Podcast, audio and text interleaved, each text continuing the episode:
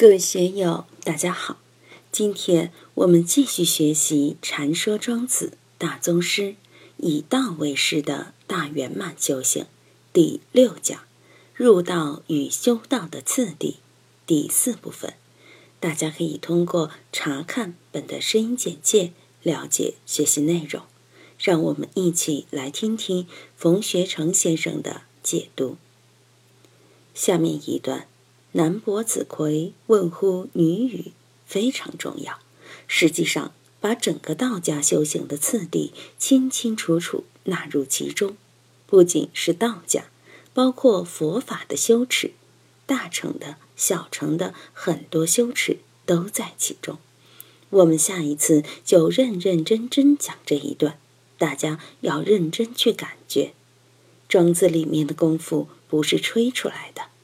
我们接触了很多佛教的修持法门以后，回过头来看这么一段，哇，这个东西真的是惊天动地，根本不需要到外面去请什么活佛灌顶加持，修行次第的秘密口诀，庄子全免费送给你。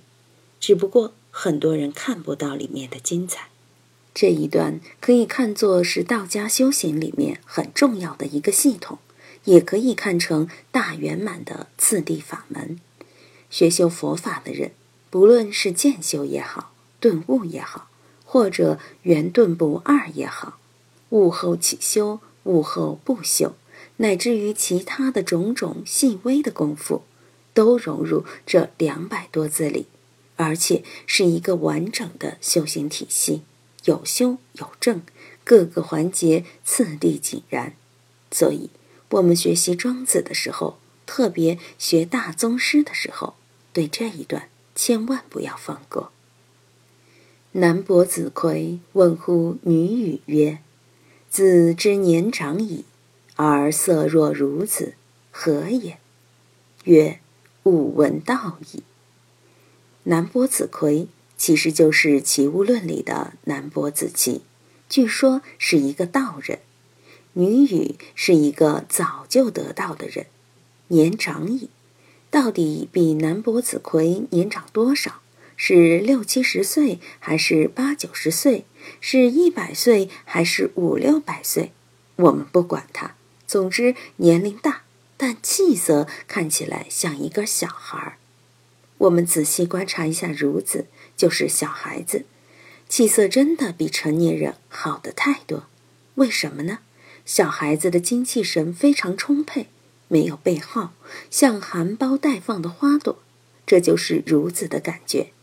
平常我们可以拿镜子来照照自己。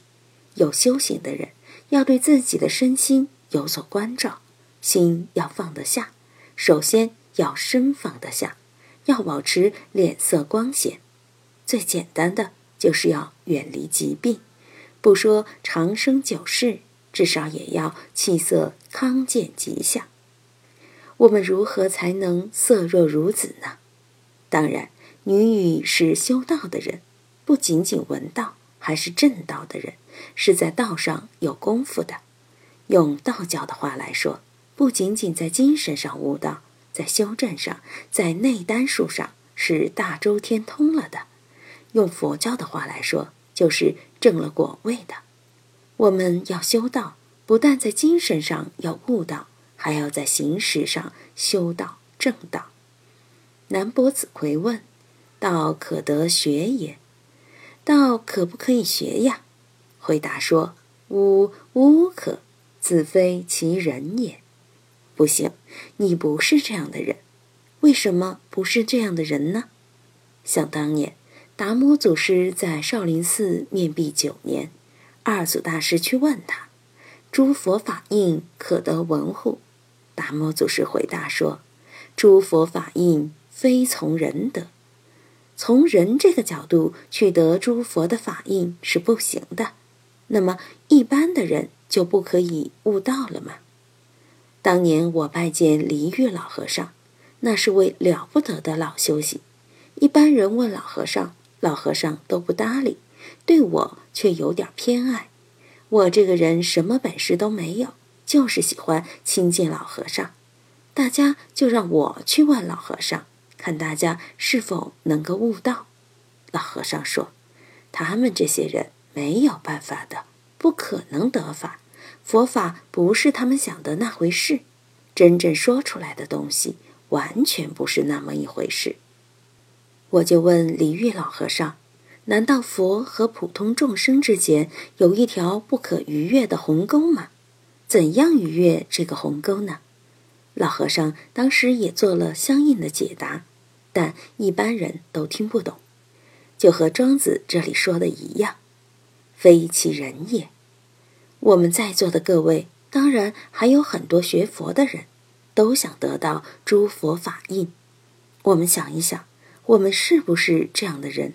有没有资格得到诸佛法印？有没有资格悟道？那什么样的人可以得到呢？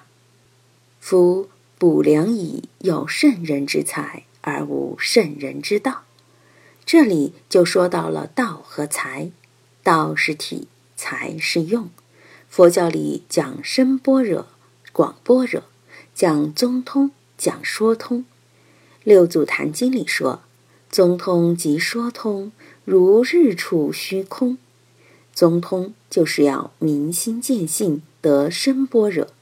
说通就是要得广般若，得游戏三昧，得语言三昧，得大自在三昧，这些都是在说通里要把它表现出来的。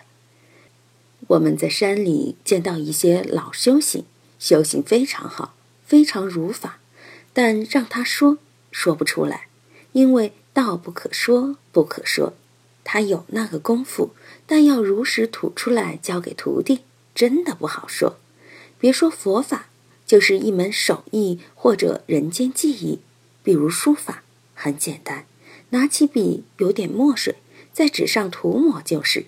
一个优秀的书法家要带一个徒弟出来，没有几年的功夫，那个字是写不好的。要想徒弟写的跟他一样，也很艰难。这和学生的悟性、艺术的潜能都有关系。唱戏的、唱歌的、搞科学研究的也是这样。我们可不可以克隆一个爱因斯坦出来？不行啊！一个名厨做的菜很好，要让他带徒弟，也不是一两年、三五年就可以培养出来的。人世间的社会技能都需要心领神会，并不是在语言上、在过程上就可以把它分解出来。人不是生产线，每个环节都可以精细分解，按流程生产。西方的麦当劳、肯德基是快餐，当然可以流水线作业。但如果要吃鲁苏川粤四大名菜，那就需要大师傅精心烹饪，正宗的味儿才出得来。可不可以把这些满汉全席用车间去批量生产呀？不可能的。今天就读到这里，欢迎大家在评论中分享所思所得。我是万万，我在成都龙江书院为您读书。